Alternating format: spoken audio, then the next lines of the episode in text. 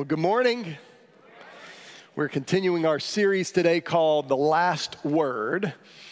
As we've been looking at Jesus' last words to his disciples, started in the upper room in John chapter 13, where Jesus washed his disciples' feet, continued in John 14, 15, and 16, where Jesus taught them what they needed to know before he went to the cross.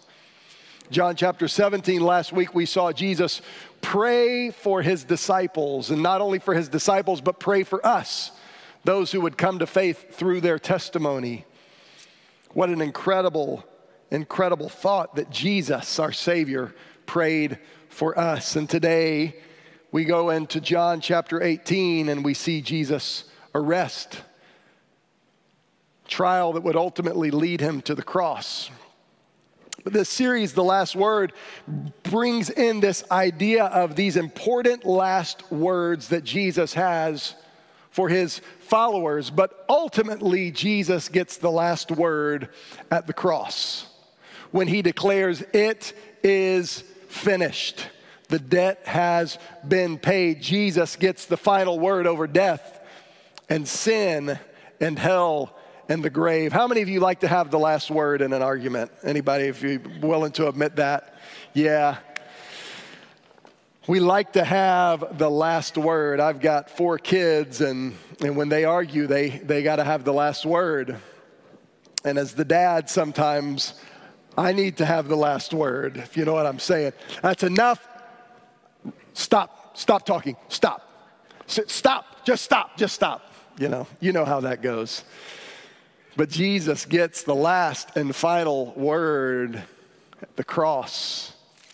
And on Resurrection Sunday, Easter Sunday, as he raises from the grave and declares victory over death and hell and the grave. So we've been in this series, The Last Word, and we're going to look in John chapter 18 today. So if you have your Bibles, you can turn to John chapter 18. And we're skipping over a little bit the Palm Sunday text, which occurs in John chapter uh, 12. In John chapter 12, we see Jesus enter the city of Jerusalem on Palm Sunday. And the people, scripture tells us in John chapter 12, but also in the other gospels, that, that people wave their palm branches and they declare, Hosanna, blessed is he who comes in the name of the Lord. Jesus comes as the king into the city of Jerusalem. John chapter 11 tells us the story of Jesus raising Lazarus from the dead. And that really sets into motion the events of Holy Week that lead to Jesus' crucifixion. Because it was after Jesus raised Lazarus from the dead that the religious leaders say, We have got to get rid of this guy. I mean, now he's raising people from the dead. Everybody's going to start following him. And so they put this plot into place. It's also because of the resurrection of Lazarus that, that people who witnessed that incredible miracle have gathered up palm branches as Jesus begins to go into the city the next day. And they declare, Hosanna, blessed is he who comes in the name of the Lord. But as we will see this morning, even as Jesus enters the city of Jerusalem on Palm Sunday, being hailed and celebrated by the people in Jerusalem, being declared as the one who comes in the name of the Lord, the Messiah. Even as he enters victoriously into Jerusalem, he knows exactly what he's getting himself into. Even as Jesus is celebrated and hailed by the people of Jerusalem, he knows in just a few days the tide will turn. And rather than Hosanna, blessed is he who comes in the name of the Lord, they will be shouting, Crucify him, crucify him, crucify him. And even on Palm Sunday, as Jesus enters victoriously, he knows what's coming. This morning in John chapter 18, we're going to see that Jesus is fully in control. He's fully in control even as he faces the chaos of the crucifixion. And we can put hope in that truth this morning. So we're going to read out of John chapter 18. We're going to read verses 1 through 11. I want to invite you to stand with me as we read this text. I'm going to pray and then we'll get into the message this morning. So, John chapter 18, starting in verse 1, it says, After Jesus had said these things, he went out with his disciples across the Kidron Valley, where there was a garden, and he and his disciples went into it. Judas, who betrayed him, also knew the place because Jesus often met there with his disciples. So Judas took a company of soldiers and some officials from the chief priests and the Pharisees and came there with lanterns, torches, and weapons. Then Jesus, knowing everything that was about to happen to him, went out and said to them, Who is it you're seeking? Jesus of Nazareth, they answered. I am he, Jesus told them. Judas, who betrayed him, was also standing with them. And when Jesus told them, I am he, they stepped back and fell to the ground. Then he asked them again, Who is it that you're seeking? Jesus of Nazareth, they said. I told you I'm he, Jesus replied. So if you're looking for me, let these men go. This was to fulfill the words he had said I have not lost one of those you have given me. Then Simon Peter, who had a sword, drew it, struck the high priest's servant, and cut off his right ear. The servant's name was Malchus. At that, Jesus said to Peter, Put your sword away. Am I not to drink the cup the Father has given me? Let's pray. Oh Lord, thank you. Thank you that Jesus knew everything that was about to happen to him, and he still entered Jerusalem. As the lion of Judah, but also this morning as we sang the lamb who would be slain to take away the sins of the world. And so, Lord, as we reflect on the reality of Jesus Christ, who was fully in control, even as he faced the chaos of the crucifixion, Lord, remind us that whatever we're facing in our lives, that you are in control. And it may seem like chaos, but you are working all things together for our good and your glory. So, Lord, let us find hope in that this morning. Let us find hope in the salvation that comes through Jesus Christ.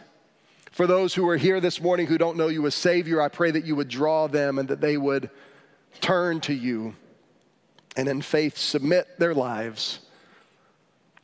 Lord, speak to us through your word. Your word is truth. We pray in Jesus' name. Amen. Thanks.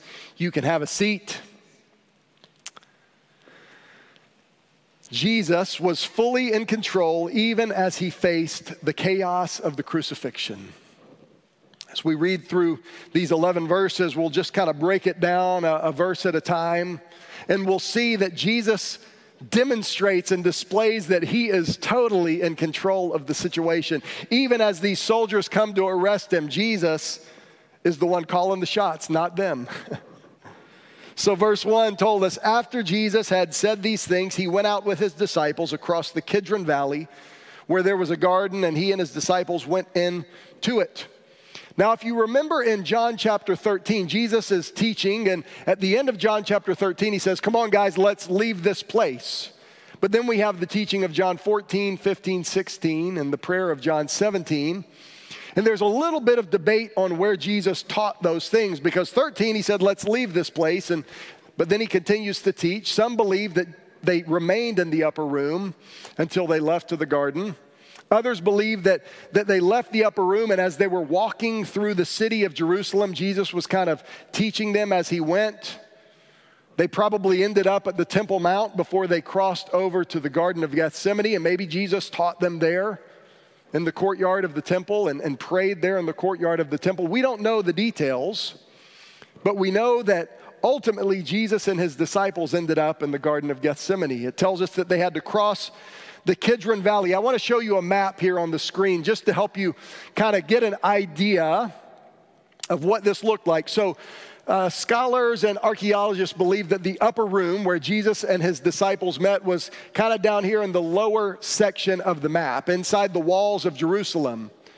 So maybe after Jesus said, Let's leave this place in John chapter 13, they started to make their way up through the city up to the Temple Mount, and Jesus is teaching them that He's the way, the truth, and the life, that they should abide in Him, uh, about the promise of the Holy Spirit that would come, that He had overcome the world. And, and then in John 17, He prays for His disciples. We don't know, but I believe it's likely that that probably took place kind of here in the Temple Mount. Because when Jesus finished praying, it tells us that he left and crossed the Kidron Valley to the Garden of Gethsemane. So, right here is a gate. It's called the Golden Gate. It's the gate that Jesus probably entered into on Palm Sunday, but it's also the closest gate to get to the Garden of Gethsemane, which is this little green dot right here. This blue highlighted area is called the, the Brook of Kidron. It's the Kidron Valley. So Jerusalem kind of sits up on a hill, and the, and the hill goes down to the Kidron Valley and, and kind of comes up on the other side where the garden is and the Mount of Olives. So Jesus crosses here out of the Golden Gate. He crosses the Kidron Valley, the Kidron Brook, and goes to the Garden of Gethsemane. I have another picture. I, think if you guys have it, it's a picture of uh, from the perspective of the Garden of Gethsemane looking up at the Golden Gate. Do you guys have that picture there?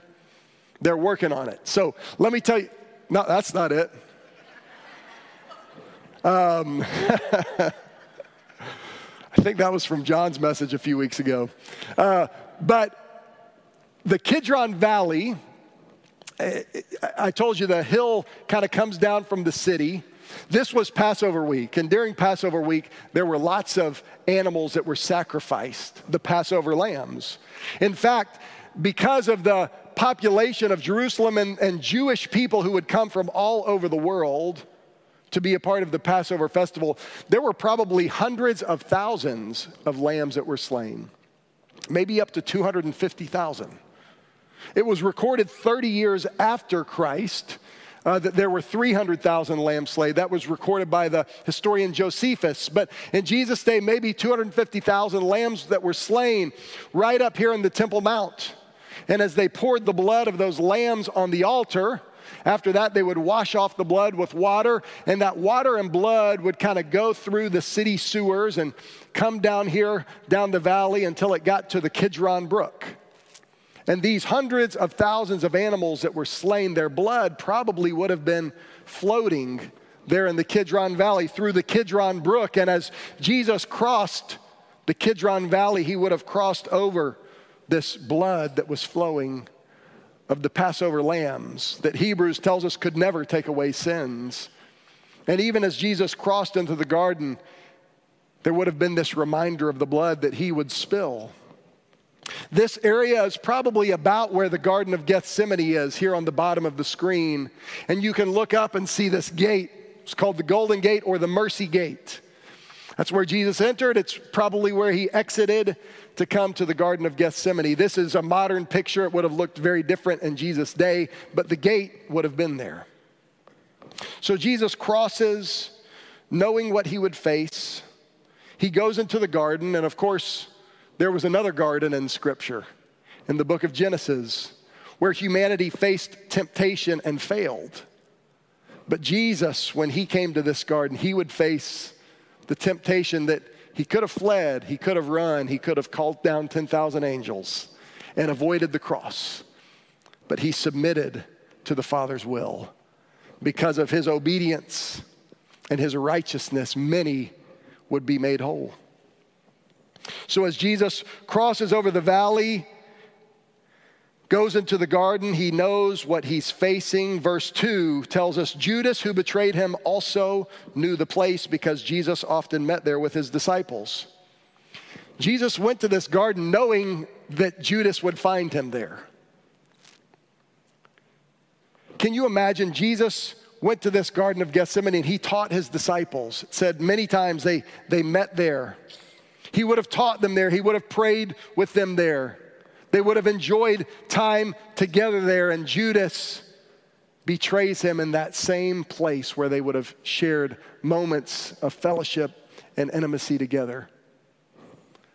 But Jesus knew exactly where he was going, and he knew that Judas would go there to find him. Verse 3 tells us that Judas took a company of soldiers and some officials from the chief priests and the Pharisees and came there with lanterns, torches, and weapons. John uses this phrase, a company of soldiers. Literally, that means between two and 500 soldiers. This was uh, a term for the Roman soldiers, a company of, of the Roman legionnaires. It was between two and 500 soldiers. So, if that's what John is telling us, then it's possible that there were between two and 500 soldiers going to the garden to find Jesus. It also tells us that were some officials from the chief priests and the Pharisees. These were kind of the security guards of the temple. They had weapons too, they had authority too in the city of Jerusalem. And so, probably several hundred people were coming out to find Jesus and his disciples in the garden. And they came with lanterns and torches and weapons. They thought they might be in for a fight or at least some resistance, or at least they would have to find these guys hiding in the bushes or something. But Jesus was fully in control. He knew where he was going. He knew they would find him in that place. As he crossed the brook and saw the blood, he knew what he would face. He knew Judas would betray him in that place. Jesus was fully in control of the place of his arrest. Jesus was fully in control of the place of his arrest. It's almost as if he had trained Judas exactly where to go for this time and this place. tells us in verse 4 then Jesus, knowing everything that was about to happen to him. Can you imagine that? Knowing everything that was about to happen to him. I get nervous going to the dentist, just saying right? I mean, maybe, maybe some of you, there's things in your life that you don't like to do. Uh, I'm, I do not love confrontation, and I know if I've got to have a, conversa- a hard conversation with somebody, I get nervous. I don't sleep well. Those are, those are things that I do not look forward to.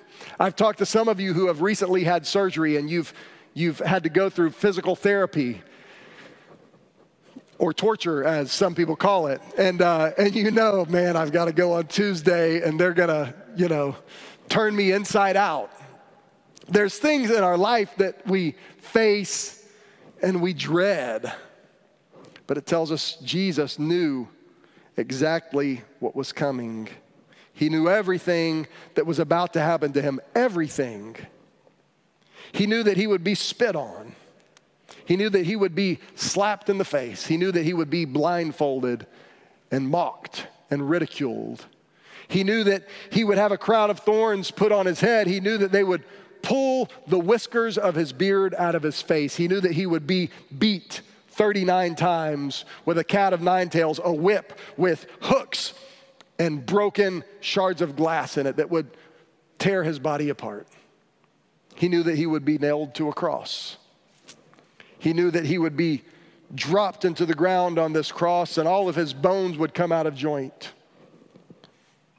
He knew that he would be ridiculed as he hung in that place. Jesus knew everything that was coming. But what does it tell us? He went out to them and said, Who are you looking for? He didn't avoid it. So I showed you a picture of that gate a moment ago, the Golden Gate or the Mercy Gate. Where the garden is, it, it was in plain view. Jesus probably saw this detachment of soldiers coming with their torches and weapons.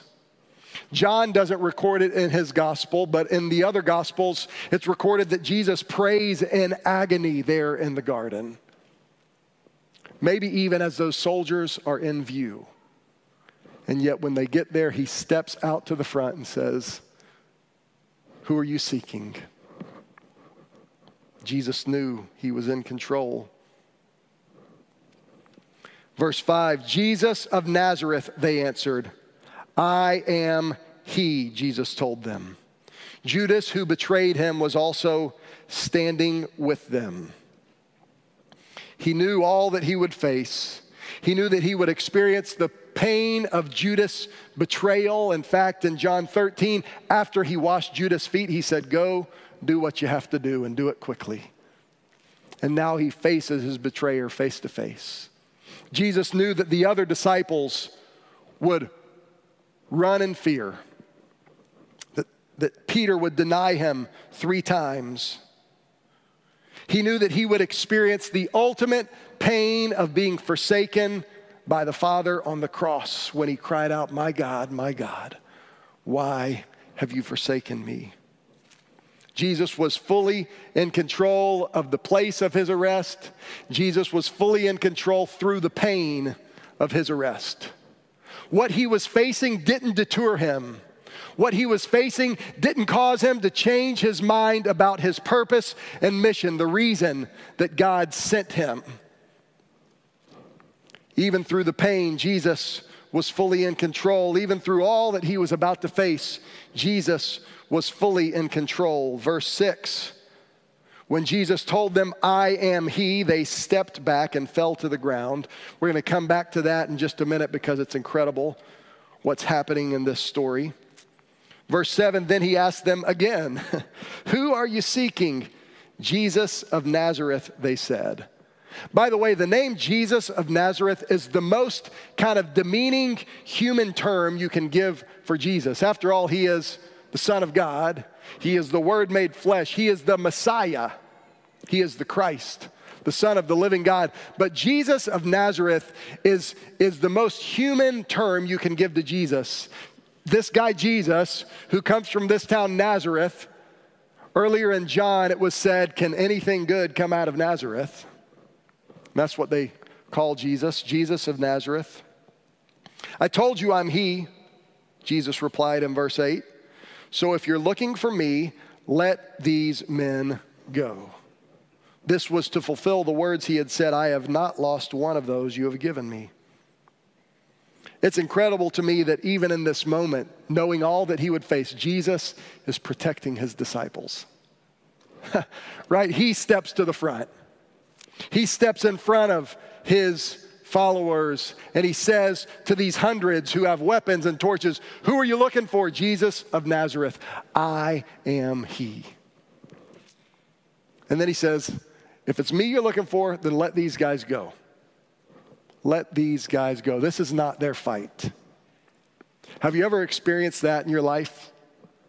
Right? Where you're facing something bad that's about to happen. Maybe there's somebody who wants to hurt you, and you're like, oh man, this is not going to be good. And somebody steps in front, says, if you got a problem with him, you've got a problem with me. if you want to get to them, you got to go through me first. Whew, that's a relief. That's what Jesus does for his disciples. These guys who are about to turn tail and run. He steps out in front of these soldiers and says, Who you looking for? I'm the guy. Let these men go. Take me, leave them. Y'all remember that old Tim McGraw song? Don't take the girl. Y'all remember that? It's the story of the little boy that didn't want to go fishing. Take my best friend Bo, but don't take the girl. And then one day, somebody, he, he, he's on a date with this little girl. And uh, he's a teenager now, and somebody comes in the alley to mug them, and he says, Take everything I've got, but don't take the girl. And then the last verse, he's married now, and they're having a baby, and things are not going well. She's really fighting through the delivery of this baby and dying, and he prays, God, take me, but don't take the girl. That's the theology of country music, I'm just saying. I'm sure there's a book written on it somewhere. Jesus says to these soldiers, Take me, don't take them. Me for them. Me for them. It's, that's what the cross is. The death that we deserved, the penalty that we justly deserved. And Jesus says, Take me, not them. Take me, not them. Jesus was fully in control, and because he is fully in control, he protects his followers. We see it so visually in this passage, but I want to tell you, believer, I want to tell you, follower of Jesus, he is still protecting us today. He is still the lion of Judah. He is still the one who fights our battles. He is still the one who comes to our defense. He is still the one that protects us from the evil one. He is protecting us today. Verse 10 Then Simon Peter, who had a sword, drew it, and he struck the high priest's servant and cut off his right ear. The servant's name was Malchus. The reason we're told this guy's name is because he was a real guy and he was an eyewitness to the arrest and crucifixion of Jesus Christ. So John wanted us to know, you know, Malchus, go ask him about it. In First John, the same disciple of Jesus, John, writes another account. It's not a gospel account, it's just his teaching of what he learned from Jesus. And he says, We were eyewitnesses to these things. We have seen him and touched him. So he tells us about Malchus, who was an eyewitness, because this is a real, literal story that actually happened. After that, Jesus said to Peter, Put away your sword. Am I not to drink the cup the Father has given me? The Gospel of Luke tells us that Jesus healed the man's ear.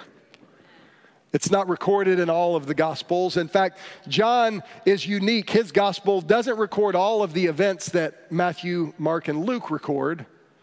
That's simply because those Gospels were written before John, and John says, You already got those. Let me give you my perspective. John has a very specific thing that he wants us to understand. And so he chooses from the incredible things that Jesus did, a volume that he tells us could not be contained if the whole earth was a scroll, to help us understand. Jesus heals this man's ear, but more importantly, what I want us to see is that Jesus says to Peter, Peter, put away your sword. I have to drink this cup that the Father has for me. Peter, there's a reason I came. I came to be the Lamb of God who would take away the sins of the world. I came to fulfill my Father's will. I came to obey Him to the very end. I came to be the payment for your sin, Peter. I came to be your redeemer. I came to be your sacrifice. Peter, put away your sword because there is a purpose. And Jesus is fully in control the purpose of his arrest. Because one day in heaven, the Father and the Son and the Holy Spirit put this plan into motion. The Father said, to the Son, Jesus Christ. All right, here's what we're going to do you're going to go, you're going to redeem humanity. And the Father said, Your kingdom come and your will be done. Jesus was fully in control of the purpose of his arrest. He was in control of the place, he was in control through the pain. He, he, because he's in control, he can protect his followers, he can protect us. He was in control because he knew the purpose.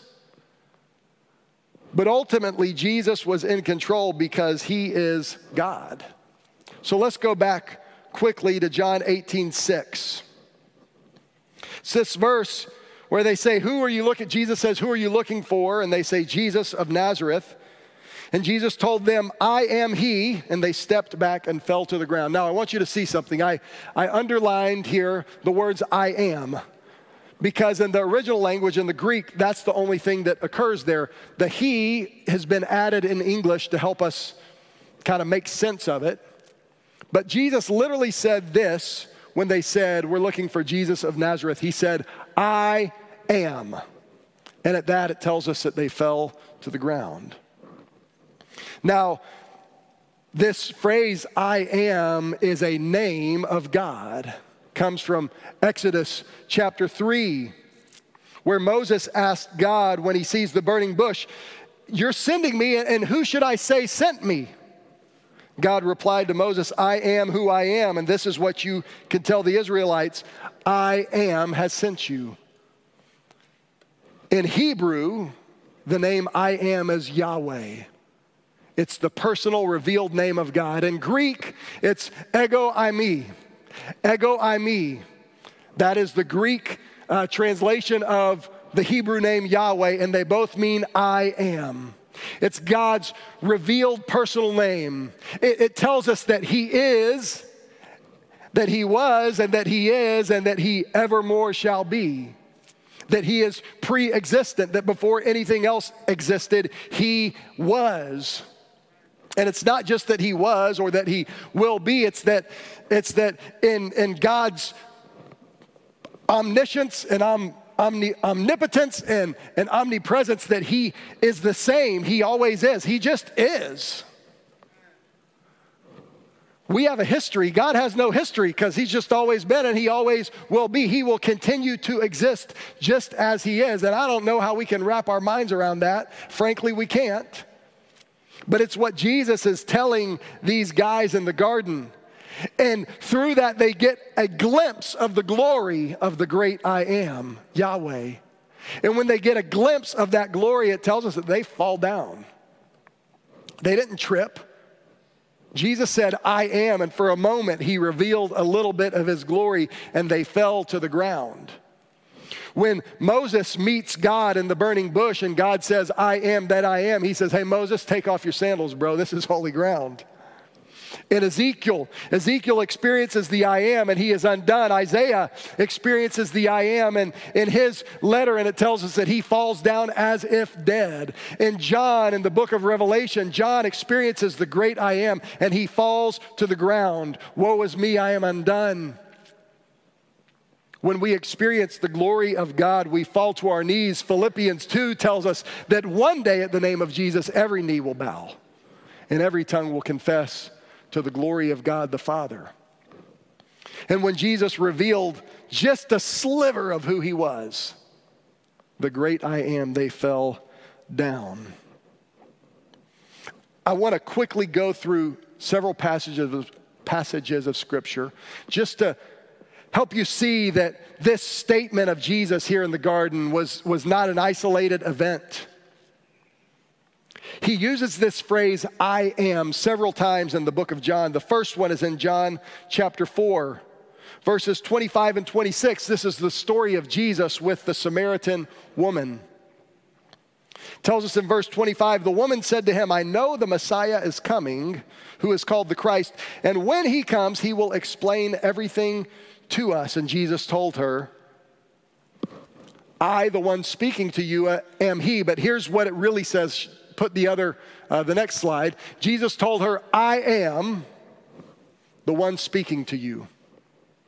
Again, that phrase, I am. It doesn't have a, partic- a participle kind of defining it, it's just the statement, I am. It's unusual. Jesus used it on purpose for her to understand that he is the Messiah.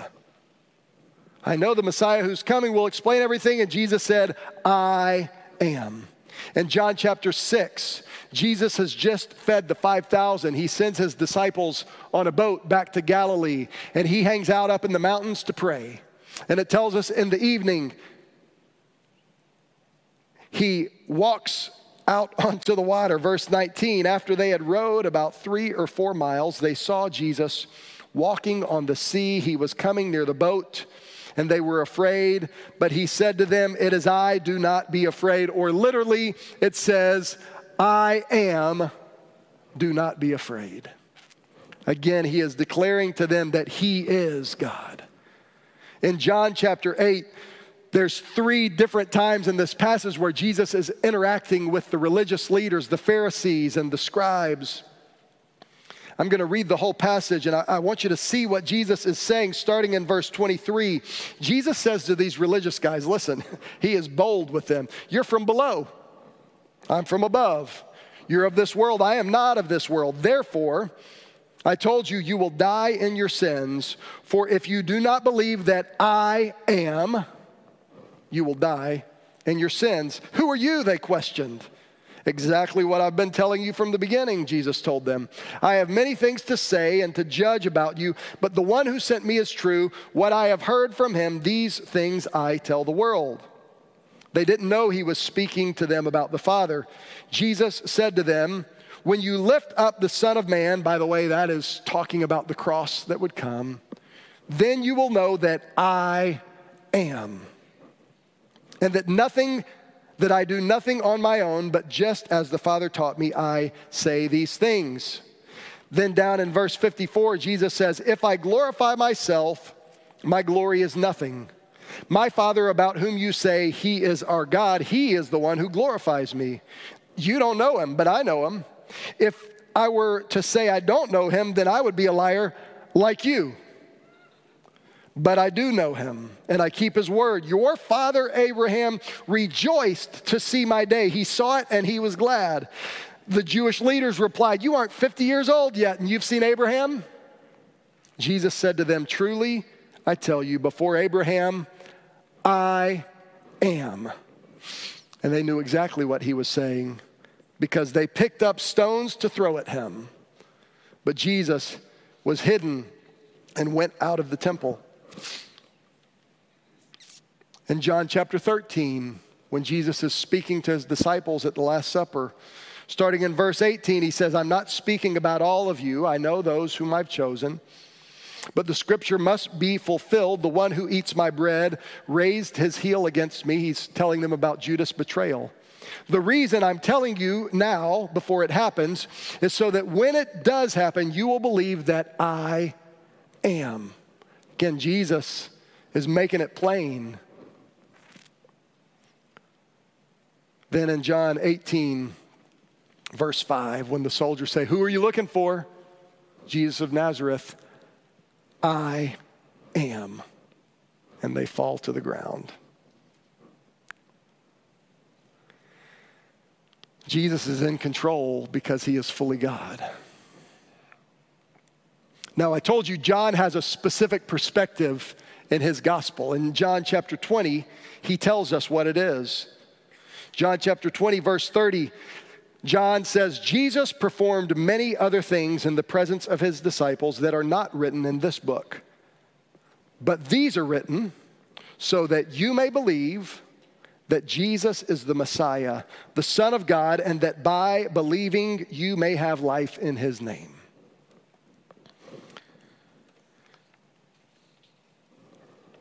Jesus is fully in control, even in the chaos of the crucifixion. He was in control of the place, he was in control even in the midst of the pain. Because he's in control, he protected his own. He was in control of the purpose of his arrest and crucifixion. Because he is fully God. Because Jesus is fully in control, we can trust him not only with our salvation, but with our life. I want you to see this morning that as we go into this holy week, we think about all that Jesus faced was no accident. It didn't even happen to him. Right? Sometimes bad things happen to us. This didn't happen to Jesus. He was in control of the whole thing. he was in control of the whole thing.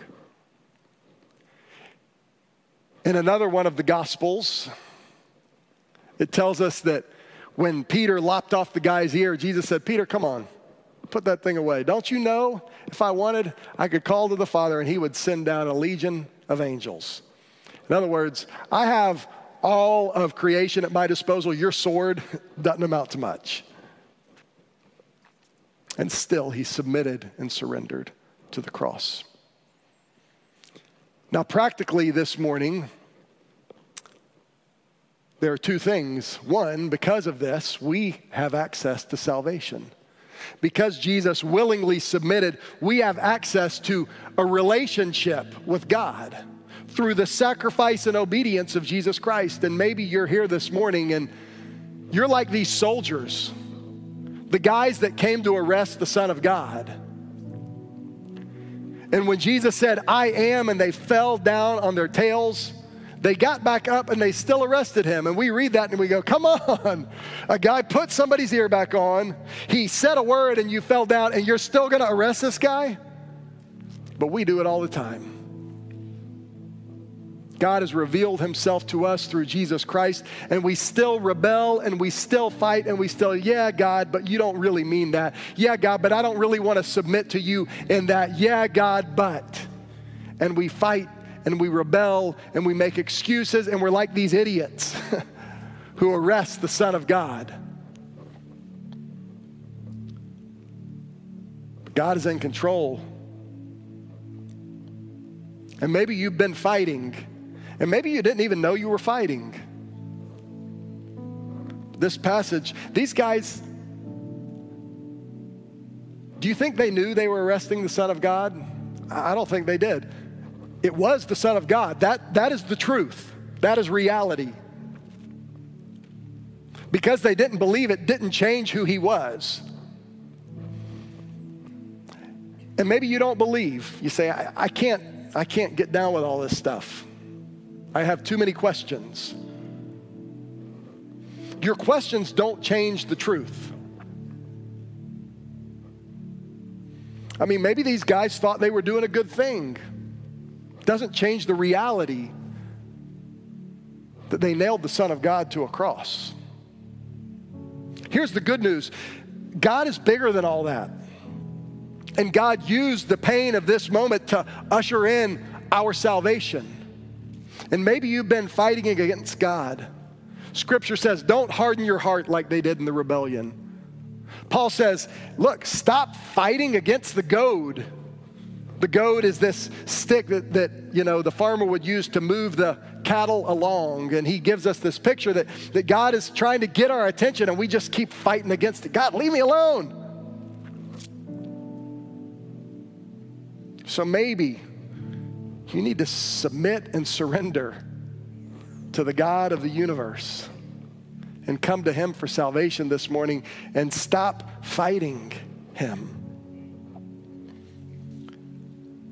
Maybe you just need to be reminded this morning that in the midst of your pain, God is in control, that there is a purpose to what you're facing because God is in control. That Jesus is still protecting you. He's still protecting you because He is in control. Maybe you just need to be reminded of that truth this morning, encouraged by that truth this morning. And I pray that that would cause you to respond, not only with worship, but also with obedience. Okay, God, I trust you. I don't understand it all, but I trust you.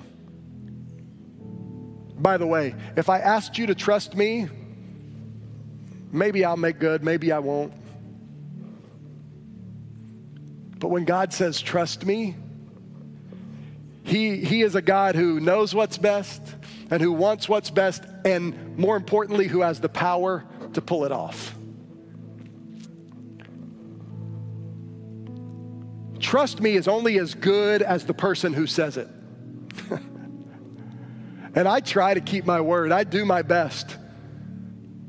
I, I, I try to go out of my way, but I don't control everything. But when God says you can trust me, when Jesus says you can trust me, you can trust him. So this morning,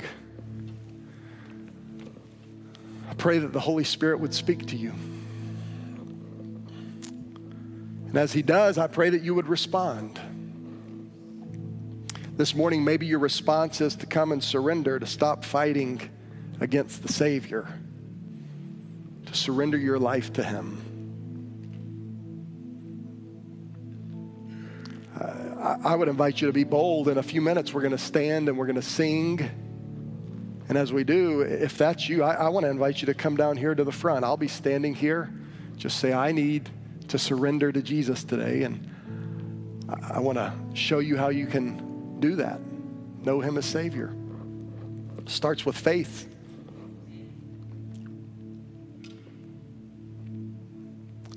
Maybe you're facing chaos today. Maybe there's pain and there's hurt and there's betrayal in your life. This morning, Jesus is still in control and he's still fighting for you. Maybe you just need to come and pray today and say, Lord, help me. Help me to trust you. Whatever it is, I pray that, that you wouldn't just hear the words, but that you would respond to the words of God today. Let's stand up. Lord God, we thank you that you are in control. Jesus, we thank you that you were fully in control even as you fa- faced the chaos of the cross.